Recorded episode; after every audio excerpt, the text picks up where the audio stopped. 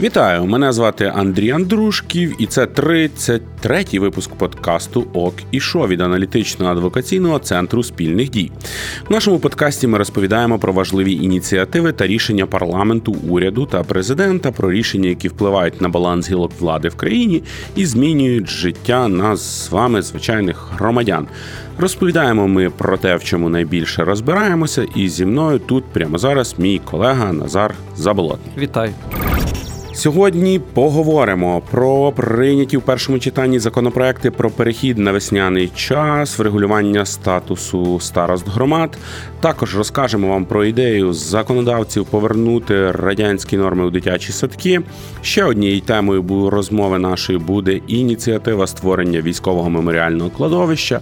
А наприкінці подкасту обговоримо ініціативу президента Зеленського щодо створення механізму захисту ветеранів від чиновницького і суддівського свавілля. Одним словом, погнали.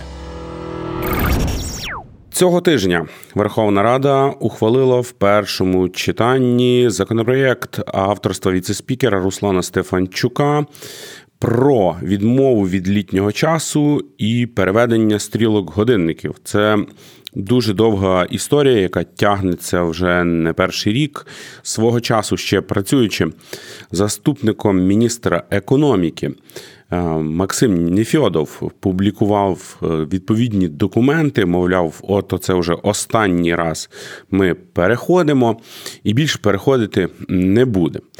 Для кожної людини, кожного громадянина, якому треба вставати на 9 годину ранку на роботу після переведення годинників на літній час, це дуже болюча тема.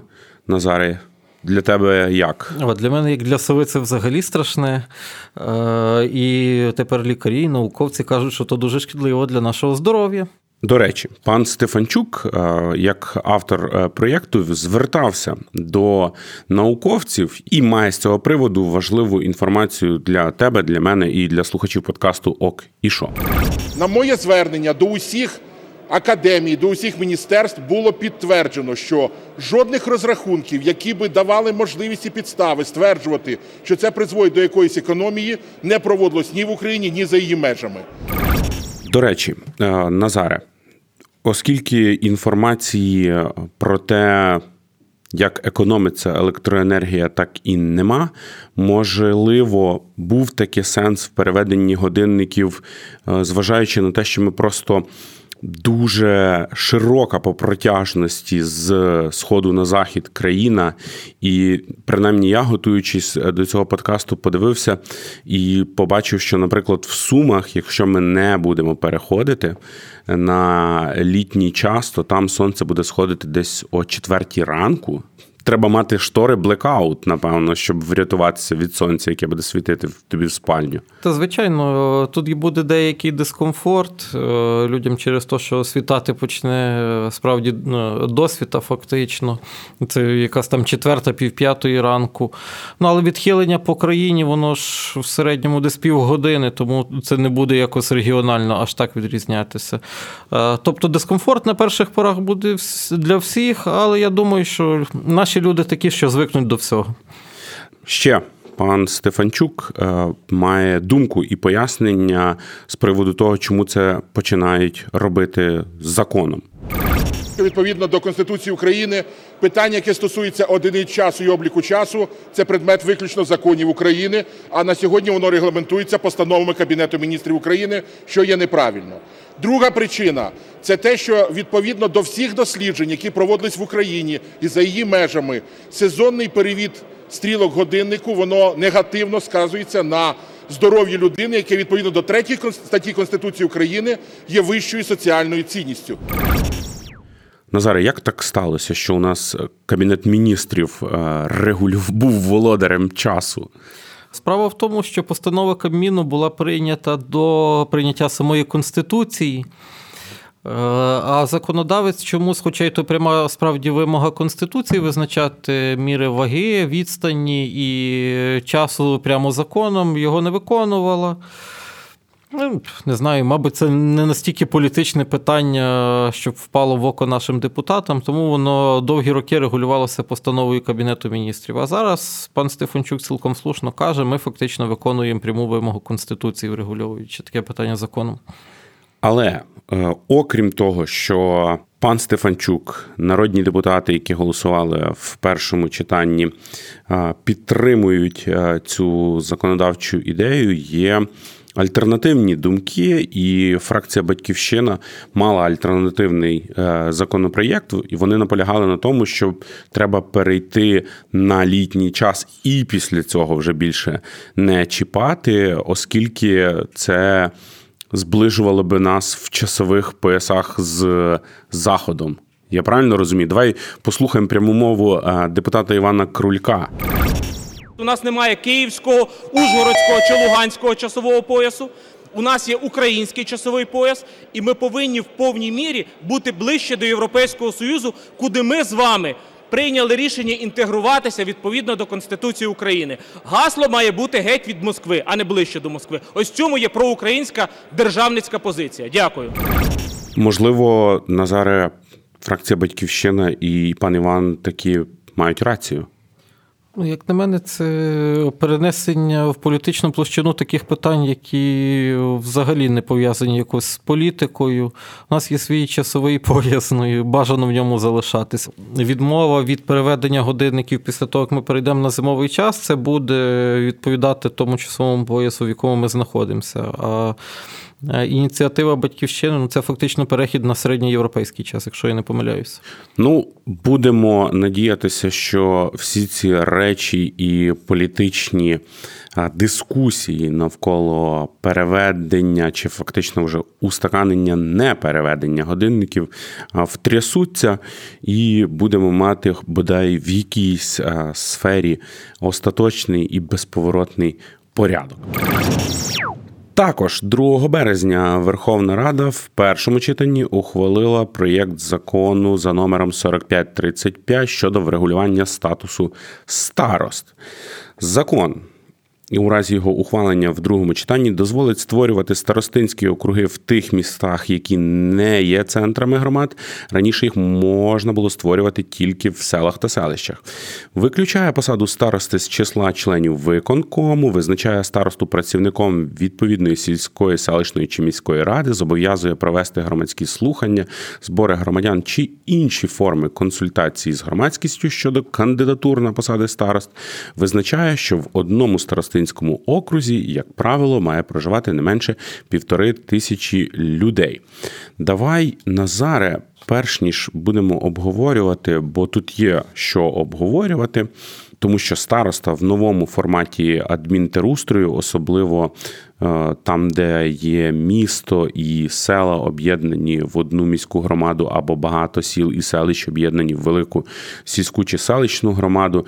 Староста це буде якраз представником органу самоврядування на цій меншій території, і в його статус є важливий, і увага до цього питання теж є важливою. Але послухаємо депутата Верховної Ради Віталія Безгіна, який є е, тим політиком, який просуває ці е, зміни і відповідає е, фракції Слуга народу, зокрема і запитання децентралізації та адмінтерреформи. Це не проект окремих депутатів, не проект комітету. Е, це дійсно спільне напрацювання профільного комітету, профільного міністерства, асоціації органів місцевого самоврядування і власне експертів. Він містить по суті в собі чотири ключові речі.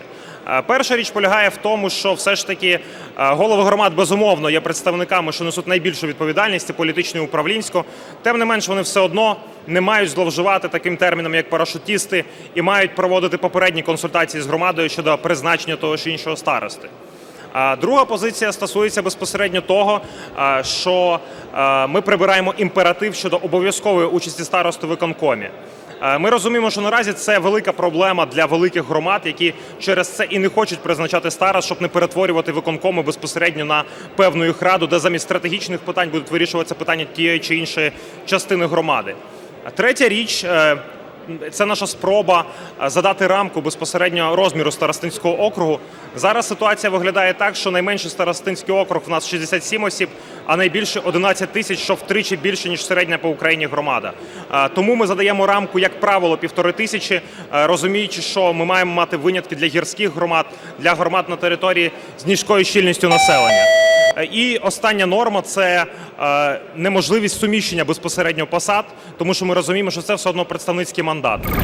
Я так розумію, що первинно наводити порядок і врегульовувати статус е, старост це, це важлива річ. Але от вже в деталі давай е, ти нам розкажеш, що там і до чого. Ну, е, перш за все, найцікавіше для мене в цьому проєкті те, що е, Верховна Рада, депутати-ініціатори якось не можуть визначитися з тим місцем і ролью, які, яке має займати староста. За задумом законодавців, він має бути одночасно представником е, органу місцевого самоврядування, тобто влади громади в певному одному чи декількох там селах, містечках. З іншого боку, він має бути представником е, мешканців оцих декількох сіл в самій громаді, в виконкомі. Е, очевидно, що це дві непоєднанні між собою ролі, тому законодавець мав би почати з е, того, щоб визначити то, яке його місце. Чи це людина, яка втілює волю там, голови громади її ради на місцях, чи це людина, яка виступає більше як. Представник інтересів е, не громади, а її частини в владі громади. Тоді б він мав бути взагалі виборною особою, щоб люди самі собі вибирали. Ну це як голова облради і е, голова обласної державної адміністрації в одній особі. Так, так. Отут е, змішали два в єдино. Як це має працювати, я собі не уявляю. Ну і судячи далі з тих трудових відносин, теж дуже цікавих, я б сказав, навіть курйозних для професійного правника які пропонуються в законопроекті, виходить, що все-таки е, староста буде підлеглим е, голови громади, який очолює виконком, і на ділі він буде представляти його, а не шмато, а не мешканців якогось шматка громади. Тому воно вже так не вийде. А самими трудовими відносинами ну це справді унікальна для України ситуація, коли. Пишуть, що особа працює в раді громади на яких підставах, чи за трудовим договором, чи за строковим контрактом, чи все-таки проходить службу в органі самоврядування, не визначено. Хоча по логіці це би мала бути саме служба в органі самоврядування, якщо він має певні е, посадові обов'язки і здійснює владу на місці. Ну але якщо дивися, у нас ще ж така штука, що політики дуже сильно бояться брати когось на роботу в межах українського законодавства, бо кажуть, що потім того когось неможливо в межах українського законодавства звільнити. То може таким чином законодавці, зокрема пан Віталій Безгін, намагаються убезпечити е, мерів, голів громад, е, місцеві ради щоб потім не думати, а як нам цих потім старост позвільняти після того, як там пройдуть чергові вибори.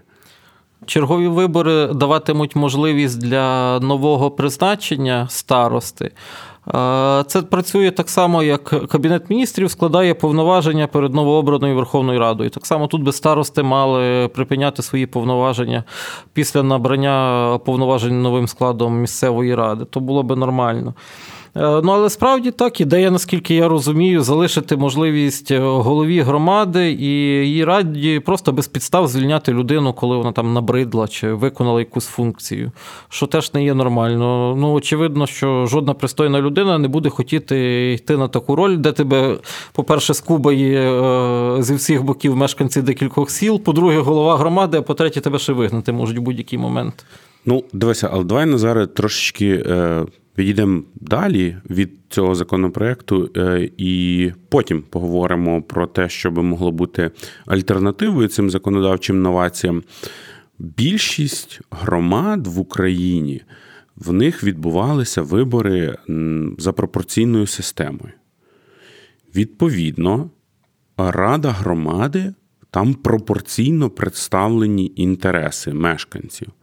Для чого взагалі в системі, в якій є пропорційне представництво, якісь ще додаткові люди з такими різними функціями і намаганням обтесати ці функції, навести якийсь порядок. Ну, Наскільки я пам'ятаю, взагалі ідею з виникненням старост, це коли почалась децентралізація. В якийсь момент наші люди почали дуже боятися, що в селі не залишиться взагалі ніякої влади. Ну, ну бо загалом в, в сільській місцевості дуже страшним є прокльон, щоб ваше село було без сільради. Тобто, я це я ще з дитинства мого в 90-х пам'ятаю, що це було особливо, якщо були такі села в мене там з гірської місцевості, де вже тоді не було сільрад. І, наприклад, коли а село без сільради, ну тобто, це що, що з тебе взяти? І відповідно громадяни бояться бути без самоврядування. Ну, без самоврядування вони не залишаться, але самоврядування буде трошки далі. Тому придумали от таку інститут старости, як місцевого дядька, який там ходить і представляє якось і людей, і громаду. Ну, звичайно ж, з теорії права і елементарного розуміння, як розподіляються обов'язки в межах системи, це не працює. Е, неможливо поєднати обидві ролі, ми вже про це говорили. Ну, але це залишили. Людям це сподобалось, а зараз йому просто намагаються надати хоч якогось сенсу. Хоча я не думаю, що з того вийде щось добре. Якщо зробити старост виборними, вони будуть конкурувати там з сільськими селищними головами громад за владу, перетягувати. Якщо зробити чиновниками, ну це просто там якийсь е, посадовець виконавчого комітету місцевої ради, він же не представляє людей. Ну але це все одно в якийсь момент, якщо не слугам народу і Віталію Безгіну, то якійсь наступній владі доведеться ну розрубати цей Гордіїв вузол, тому що ти не можеш е, представляти інтереси і бути виконавчим інструментом влади. Звичайно, неможливо. Ну я думаю, що це закінчиться дуже логічно з ліквідацією просто старості як явище. І люди просто побачать, що вони нічого від цього абсолютно не втрачають. Пане Назаре, нас будуть очікувати мітинги старост в такому випадку. Безробітних. Ну, ну завжди є так ризик, що люди втратять роботу. Але ну, світ динамічний, завжди треба бути готовим до того, що прийдеться щось міняти в житті. Дивися, ще є таке питання е, щодо розміру старостинських округів. Український законодавець завжди намагається бути такою, знаєш, палатою мір і ваг, встановити найменше щось, і щоб далі система відносно цього працювала. Як е, ти з цією думкою встановлення розміру старостинських округів? Тому що я розумію, чому законодавець е, так е, робить, тому що якщо ти не встановиш розмір старостинських округів, то якісь органи місцевого самоврядування там чи голови громад будуть е, мати можливість і спокусу всю свою дальню родину по громаді поробити старостами кумів, сватів, братів і поробити старостинські округи в межах чотирьох вулиць. Ну це це ж завжди є. Українець він різний. І тому законодавець, напевно, каже: а давайте я вам зроблю вже раз і назавжди, щоб не було оцього дроблення до, до все менших кварків і лептонів. Ну, фактично, зараз закон не дозволяє мати більше, ніж одного старосту на одне село. Це вже непогане обмеження. А як бути далі? Це справа насправді самої громади. Ну, Люди вибираються у сільського голову, вони вибирають сільських депутатів, які будуть затверджувати рішення про старостинські округи. І це за їхні гроші буде оплачуватись робота. Тому. Регулювати це питання мали би самі громади. Тим більше, що в Україні дуже величезна диспропорція в розселенні. Ну, Наприклад, на Західній Україні села розташовані густо, знач значний відсоток населення областей, там на моїй рідній Тернопільщині взагалі більшість населення проживає в селах. Е, відповідно, округи є дуже компактними. Е, і старостинські, і е, самі громади невеликі по території. Якщо взяти Північну Україну, Південну Україну, наприклад, Херсонщину, там густина населення здається в 4 рази менша, ніж На Галичині. На, на Галичині, якщо викинути обласні центри і там, і там. Тобто один старостинський округ може тягнутися на 30-40 кілометрів, і воно не буде виконувати того завдання староста, яке йому закладалося, бути присутнім на місцевості, щоб люди бачили владу. Ну він буде в одному селі раз на тиждень. Тому ти, Назаре, проти того, щоб з законом встановлювати таку чіткість. Я за те, щоб інститут старост ліквідували, але якщо ми вже його залишаємо, і законодавець вважає, що це має бути та людина, яка щоденно контактує там з місцевими мешканцями, ну то треба громадам залишити можливість самим встановлювати, скільки їх має бути і де вони мають бути. Також 2 березня народні депутати прийняли в першому читанні законопроєкт 4604 і таким чином переклали проблеми з нестачею місць у дитячих садках на органи місцевого самоврядування. Проєкт закону у разі його ухвалення в другому читанні зобов'язує органи місцевого самоврядування створювати і утримувати мережу закладів дошкільної освіти. Також закон гарантуватиме кожній дитині право здобувати дошкільну освіту в закладі дошкільної освіти, що найбільш доступний та найближчий до її місця проживання. Закон визначатиме, що в першу чергу зараховуються на навчання діти, які проживають на території, яку обслуговує відповідний заклад, а також діти, які є рідними чи усиновленими братами або сестрами дітей, які вже навчаються в тому чи іншому дитячому садку. Або діти працівників. Або діти працівників, так. Це теж є в тексті відповідного проєкту нормативно-правового акту. Це, знаєш, Назаре, таке питання дуже серйозне, тому що ти, як батько, вже напевно знаєш, що дошкільна освіта, особливо в великих містах, це та річ, за яку відбуваються досить серйозні голодні ігри. Так, це дорого і тяжко. Безумовно, особ... дорого і тяжко і недоступно. Так, особливо в Києві. Тим більше в деяких районах Києва, де багато новобудов, ситуація взагалі катастрофічна. Я думаю, саме е, ці райони Києва і стали мотиваторами для групи народних обранців написати такий законопроект.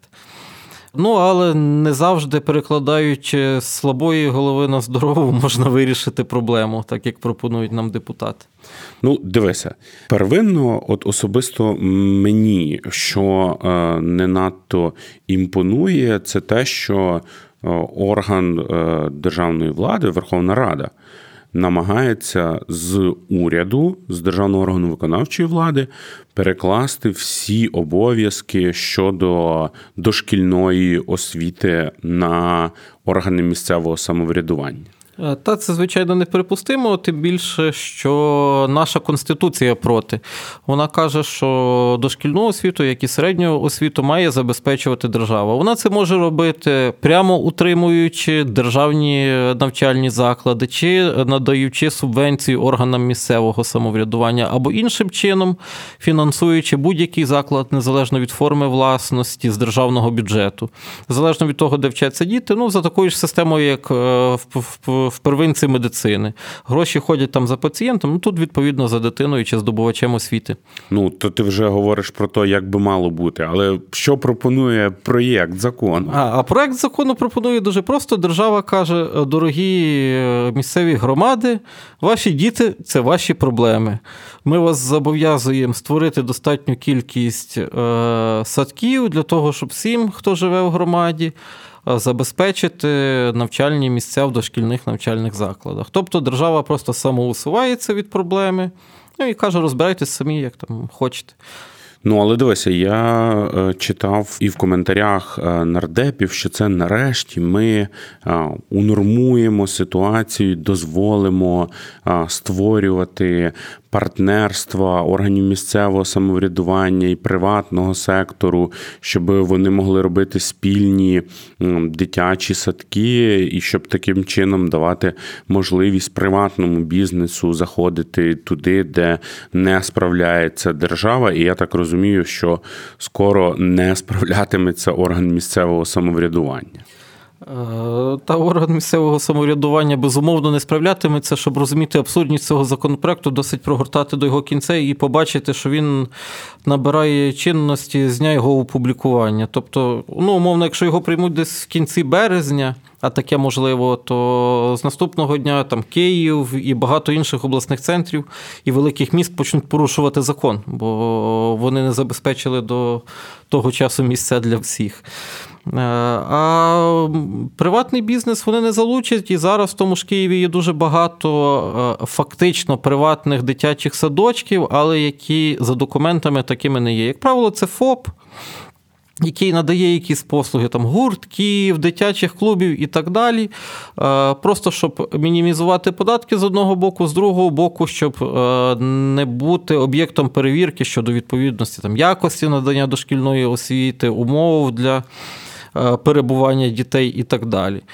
Е, тому цей законопроект точно не витягне приватний бізнес грати в білу і не залучить його до співпраці з органами місцевого самоврядування. Тим більше зараз вже в законі про дошкільну освіту дозволено створювати. Такі заклади шляхом поєднання ресурсів е, декількох форм власності, наприклад, міста і якогось конкретного підприємства. Це можна робити, але це не роблять.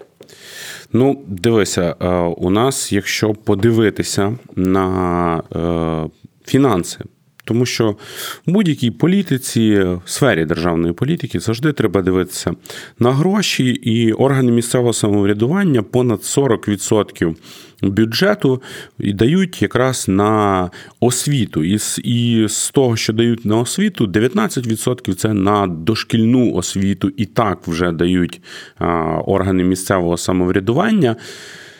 Це означає, що їм тепер, якщо передають дошкільну освіту, віддають якісь е, додаткові податки, додаткові мита, е, звідки будуть брати органи місцевого самоврядування гроші. Ну, спеціально проглянув законопроекти, бо в Україні зміни до податкового бюджетного кодексу подаються завжди окремими законопроектами. Жодного подібного законопроекта я не знайшов. Тобто мається на увазі, що повноваження ми вам передаємо, а частину грошей для його реалізації, звичайно ж, ні. Тому так це виходить, що кожне там місто, село має десь зменшити кількість е, виділених коштів на дороги, на благоустрій і кинути це на дитячі садочки. Ну, е, я думаю, що е, реакція асоціації місцевого самоврядування не забариться, тому що це таки досить досить е, серйозна річ. Водночас. Київ, як і багато інших міст-мільйонників, є прикладом того, що органи місцевого самоврядування період видачі дозволів під забудову взагалі так складається враження, особливо це по Києву видно. Не думають е, про те, вони думають про те, як люди будуть виїжджати з цього ЖК на центральний проспект чи на велику вулицю, е, але й так само не задумуються над тим, а де ці всі діти. Потім е, будуть вчитися, і тому у нас є велетенські житлові комплекси, до яких нема взагалі поруч ні школи, ні дитячого садка. Тому яким чином мало б бути ось ось це врегульовано? Бо в охороні здоров'я там просто, ну як просто, ну але очевидно просто. Є місто, в ньому є мережа закладів охорони здоров'я, і громадянин, куди б не пішов, там туди прийдуть гроші за нього, як за пацієнта на первинці. Тут Дитина би, напевно, і хотіла кудись піти, і батьки би хотіли її кудись відправити. Але от та модель, про яку ти кажеш, а куди мають іти гроші, якщо садків нема? Хто має первинно подбати про те, щоб вони були? Ну, це буде залежати в минулому і зараз, звичайно, що мали би дбати перш за все справді місцеві ради і мери які дають дозволи під забудову певних територій, розробляють генплани місць, це все би мало враховуватись. Ну, я думаю, колись можна буде зробити окремий 10-годинний або й більше в редакторській версії подкаст про те, як відбувається будівництво в Україні. Тому це довга історія. Загалом цим би мали займатися міста, а з іншого боку, держава мала би виконувати свою частину обов'язку. Забезпечувати якимось чином освіту. Чи це, ну, як на мене, найпростіше в наших умовах тепер, коли ми маємо величезні житлові масиви в Києві без садків. І міські бюджети без грошей, які би могли вирішити швидко таку проблему, то треба залучати приватний бізнес через саме систему фінансування е, садків, там, де діти вчаться. Це б допомогло, до речі, і легалізувати ті всі клуби, про які я розповідав, які діють напівлегально. Тому що всі вони би хотіли отримати частку цих грошей від держави. Точно так само, як зараз приватні клініки змагаються за е, клієнтів до сімейного лікаря з державними. Ну, але дивися, сімейна, вибач, я тебе переб'ю, але ну, сімейна медицина вона трошечки по-іншому працює, бо е, там. Ти приходиш до сімейного лікаря, сімейний лікар там тебе оглянув і каже: ну йдіть до дерматолога, куди йдіть? Ну, можете піти в державу, особливо якщо ти в, в приватній клініці підписаний до терапевта. Е, можете йти в там, я вам дам направлення поліклініку, а можете в нашій клініці там звернутися там 400, 300, 500 гривень е, за консультацію. Прошу дуже. Е, тут така модель економічна не спрацьовує, тому що треба приміщення приміщення. Не тільки треба приміщення, тому що дитина, вона е, дитина в дитячому садку там від N років до 6-7 і все. Вони, вони нема, Вона не буде в 10 років в цей садок приходити. Е, ну, дивись, це не виключає можливість е, для тих сімей, які мають там середній і вищий рівень достатку, просто наняти няню і частину грошей за неї буде оплачувати держава на перших порах. Але з іншого боку, це буде стимулювати бізнес вкладати в будівництво садків, бо вони будуть знати, що ну, там умовно на рік вони будуть мати там 20-30 тисяч гривень е, за одну залучену в садок дитину, плюс ще якусь частину заплатять батьки. Е, це би трохи е, е, і зняло головний біль для батьків, би створило цілу нову самостійну сферу приватного бізнесу, що є цілком нормально. Будемо сподіватися, що в процесі комітетських допрацювань цього проєкту закону народні депутати послухають подкаст «Окей шоу», почитають наші дайджести на сайті Центру спільних дій, і так само ви батьки е, маленьких дітей або ті громадяни України, які збираються такими стати, ви можете звернути на це все увагу, поінформувати депутатів Верховної Ради, які представляють ваш мажоритарний округ, або ті партії, за які ви голосували на виборах, щоб депутати уважніше поставилися і вирішили таку проблему з доступом до дошкільної освіти, а не як це часто буває в українській роботі з державними політиками не створили кілька нових. 3 березня депутати Верховної Ради прийняли в першому читанні проєкт закону про створення національного військового меморіального кладовища.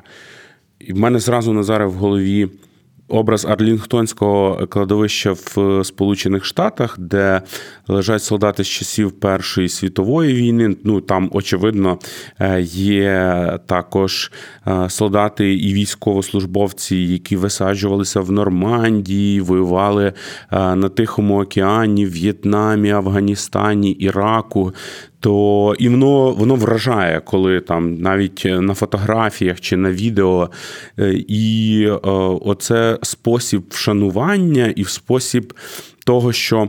Кожне життя кожного солдата є однаково важливим для для держави. Воно якраз демонструється в е, такий спосіб, е, чи Діждемось ми такого, якщо ухвалять е, цей проєкт закону.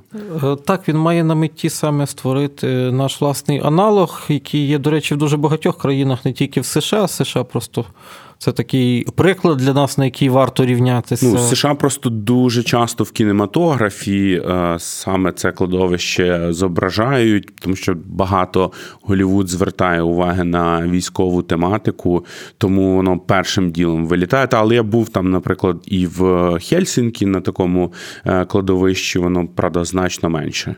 Ну так, ну і це пов'язано з активною воєнною історією Сполучених Штатів останні півтора століття. Ну, але для України це теж очевидно вже перезріле рішення, тому що в нас є подекуди, ну зараз, мабуть, майже в всіх обласних центрах є окремі ділянки кладовищ, де е, ховають загиблих на фронті е, військовослужбовців. Однак е, поблизу столиці чи в самій столиці немає виключно місця для поховання військовослужбовців. І, до речі, закон також буде поширений поширюватися і на поховання перепоховання тих е, борців за волю України, які загинули в ХХ столітті. Тому ми можемо, в принципі, створити свій е, такий аналог Арлінгтона. Е, ну і це, знаєте, якось тяжко сказати, що це буде додаткова мотивація для військовослужбовців, але воно е, сприятиме загальному ставленню до збройних сил з боку цивільного населення і розумінню, наскільки це важлива для держави професія. До речі, з тобою погоджується депутат е, з фракції Батьківщина Сергій Євтушок. Я сподіваюся, що коли пройдуть певні процедури, виділення земельної ділянки, е, перші роботи, постане питання і реалізується для того, аби ми зробили для всіх тих учасників визвольних змагань меморіали, музеї і привели туди наших діточок, яким показали справжню правдиву історію України. Будемо сподіватися, що проєкт закону буде ухвалено в другому читанні, і як і в кожному випадку діяльності держави Україна, яка стосується з виділенням землі і реалізації різноманітних е, таких масштабних проєктів, будемо сподіватися, що роботи, заходи пройдуть без е, жодних корупційних історій, бо було би дуже мені особисто неприємно, якби умудрялися красти ще на чомусь е, такому. Ну там е, мінімальний скандал можливий, наскільки я знаю, під ці потреби має бути виділена ділянка в селі Віта Поштова, і вона належить Національній аграрній академії, тому можуть бути якісь конфлікти, на жаль. Ну, будемо сподіватися, що законодавці і уряд, зокрема міністерство ветеранів, яке буде опікуватися цим питанням, проведуться чітко згідно з законом, і ми матимемо і меморіальне кладовище, і не будемо мати жодних неприємних історій, які би могли в той чи інший спосіб дискредитувати цю насправді важливу ініціативу. І останній блок на сьогодні новиною потішив нас сайт е, президента України Володимира Зеленського. Президент обіцяє створити механізм для аналізу рішень судів щодо ветеранів та громадських діячів.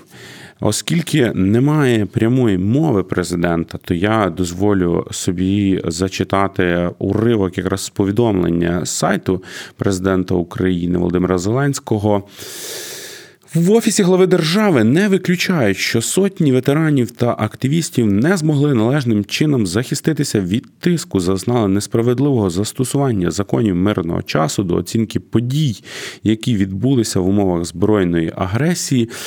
Потрібно законним чином забезпечити перевірку юридичної чистоти всіх рішень, які тоді ухвалювалися, усіх обставин відповідних справ і того, чому люди зазнали несправедливого переслідування або не отримали належного захисту від держави. Якщо починаючи з 2014 року були зроблені негідні речі щодо ветеранів і громадських діячів, якщо розпочиналися безпідставні кримінальні справи проти цих громадян, але блокувалися розслідування кримінальних проваджень за фактами нападів на них, то це має отримати належну відповідь від держави.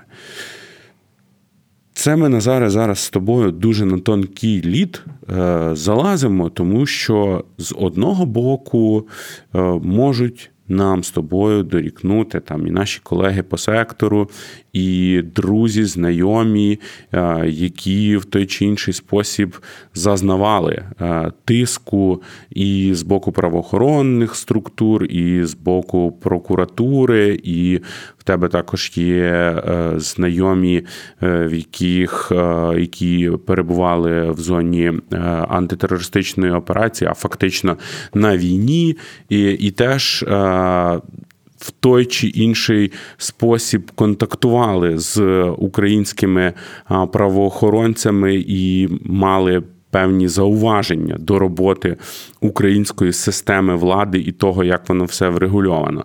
Але давай розділимо на дві речі.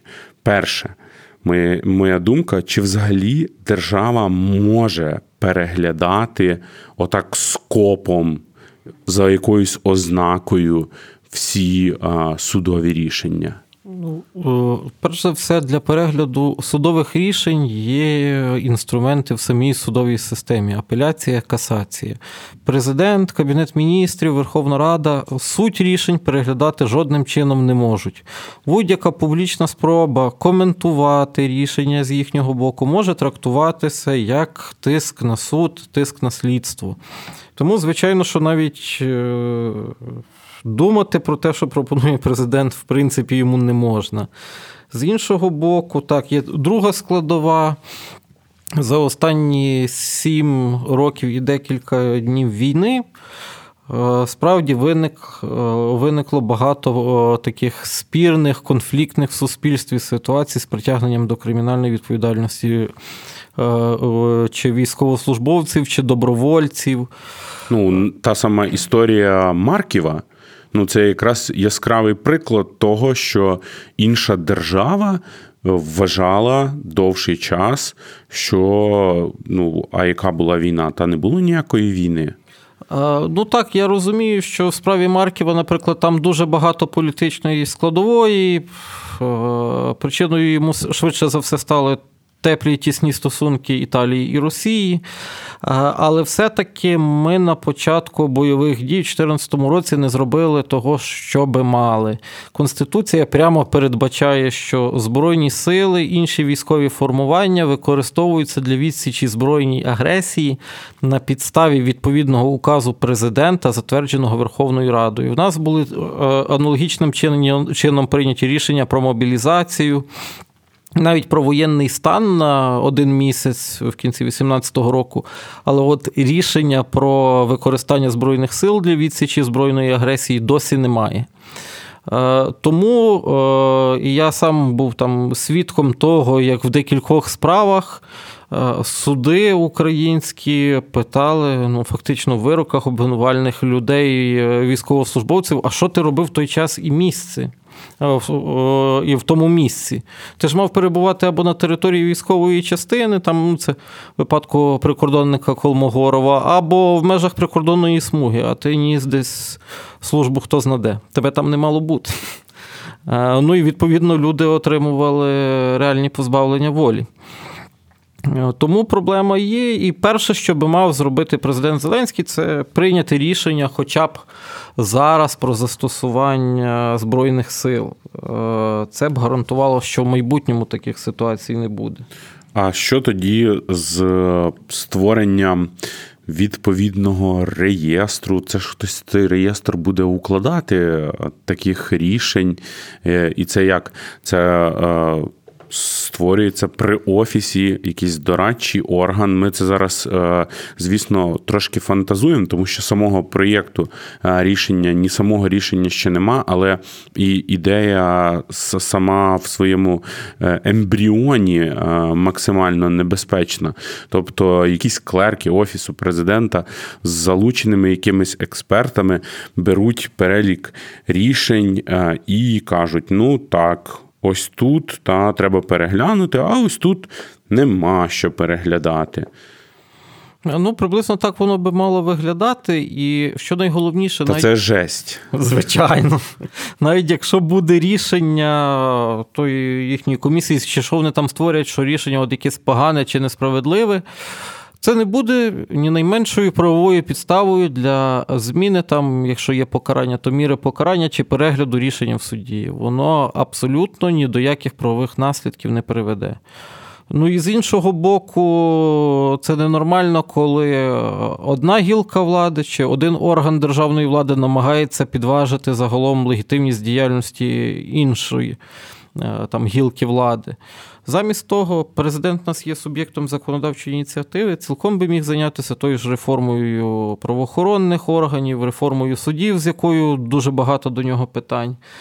Ну і так само вже в крайньому випадку, коли він вважає, що щось Е, десь люди засуджені несправедливо, в нього є інструмент помилування або ініціювання закону про амністію на розгляд Верховної Ради. Тобто в нього є цілком легальні засоби для е, хоч якогось впливу на проблему, але він намагається створити ну, такий свій царський суд ручний. Ну, але навіть оце інструменти помилування, це ж дуже дивна в цьому випадку була би історія. Наприклад, е, є якісь там е, представники е, українського вибору, та, які проводять публічно підривну діяльність е, проти там, держави України, народу України. І є громадяни там. Небайдужі випадкові перехожі, які там спочатку інформують поліцію, поліція нічого не робить, і потім просто боячись за безпеку там свого міста, своєї громади, е, починають якусь активну дію, яка переходить там в застосування насильства, нищення майна 5-10. Е, з одного боку, е, суд України таку людину засудить по статтях. А з іншого боку, потім що президент Зеленський скаже: ну, ти не винуватий, ти е, захищав Україну. А чому тоді конкретний громадянин чи конкретні громадяни е, мусили брати закон і порядок в свої руки там, де би мали працювати там легальні поліцейські спецслужби інші структури? Ну, У 2014 році е, держава як набір інституцій, в принципі, обвалилася після втечі Януковича, тому в багатьох випадках таке мало місце. Ну, але все-таки потрібно е, розділяти, де війна, а де не війна. Е, якщо мова йде там, наприклад, про Луганщину зразка розпалу літа 2014 року, ну чесно, держава по-доброму людей, які там вже не робили якихось вкрай жорстоких дій, мала би подумати, як їх звільнити від кримінальної відповідальності. Ну, коли пройшло 16-17 рік, і ми далі чуємо це сажаємо патріотів, то вже треба дуже добре розбиратися, а де патріотизм, а де щось інше. Е, тому ну, насправді питання дуже болюче для нас всіх, в нього немає якоїсь ідеальної відповіді. Так, люди в той момент робили кожен, що вважав за потрібне для збереження України. Ну, і так, не всі ці дії були легальними, і суд не може дивитись, чи ти патріот, чи не патріот. Якщо ви згадаєте, як виглядає типова статуетка Феміди в будь-якому суді, в неї А зав'язані очі, це означає, що вона будь-кого оцінює не як там проукраїнського, проросійського, а як людську істоту з певним набором прав і обов'язків. Друге, в неї є терези, які символізують змагальність процесу. І третє, оці дві речі всі помічають, а третє чомусь меч. ніхто не помічає так, меч двобічний. Це означає, що умовно вона б'є і проукраїнських, і проросійських, там, якщо в цьому контексті. Але для того, щоб суд міг е, мав підставу якось е, все-таки е, робити зноску на те, що це 14 там, чи 15 рік, що це боротьба за збереження української держави, має бути спеціальний закон якщо є таке бажання. Іншого виходу насправді немає. Ну і і тут так само е, є якесь, напевно, бажання допомогти е, тим е, ветеранам, які вже мали проблеми з законом України у тих випадках, коли їм заважала там російська музика в кафе, чи там російська музика в водія маршрутки, і від цього виникали бійки. Такі теж інформація траплялася в е, засобах масової інформації. Але як на мене, то ці всі речі теж можна вирішувати не такими якимись е, спеціальними органами, спеціальними списками, які би це все аналізували і вибирали, а серйознішою роботою з допомогою допомогою бійцям, які переживають там посттравматичний синдром з психологічною допомогою, соціальною допомогою і іншими речами, які би мала робити якраз держава, тому що так є різні волонтерські громадські е, ініціативи, які намагаються допомогти е, ветеранам, тому що це дійсно благе діло підтримати е, тих, хто намагається влаштуватися після війни, але це. Точно, як на мене, відповідальність держави в першу чергу. Звичайно ж, тим більше, якщо мова йде про мобілізованих, держава забрала цих людей з дивану на війну. Вона їх е, має після того, як їхня служба закінчилася, повернути максимально близько до того стану, в якому вони були перед тим, як пішли. Е, ну, але наша держава, на жаль, цього не зробила, і за сім років. Е, ПТСР, завищене почуття справедливості і так далі призвели ну, до багатьох порушень закону справді підставних, які мали місце.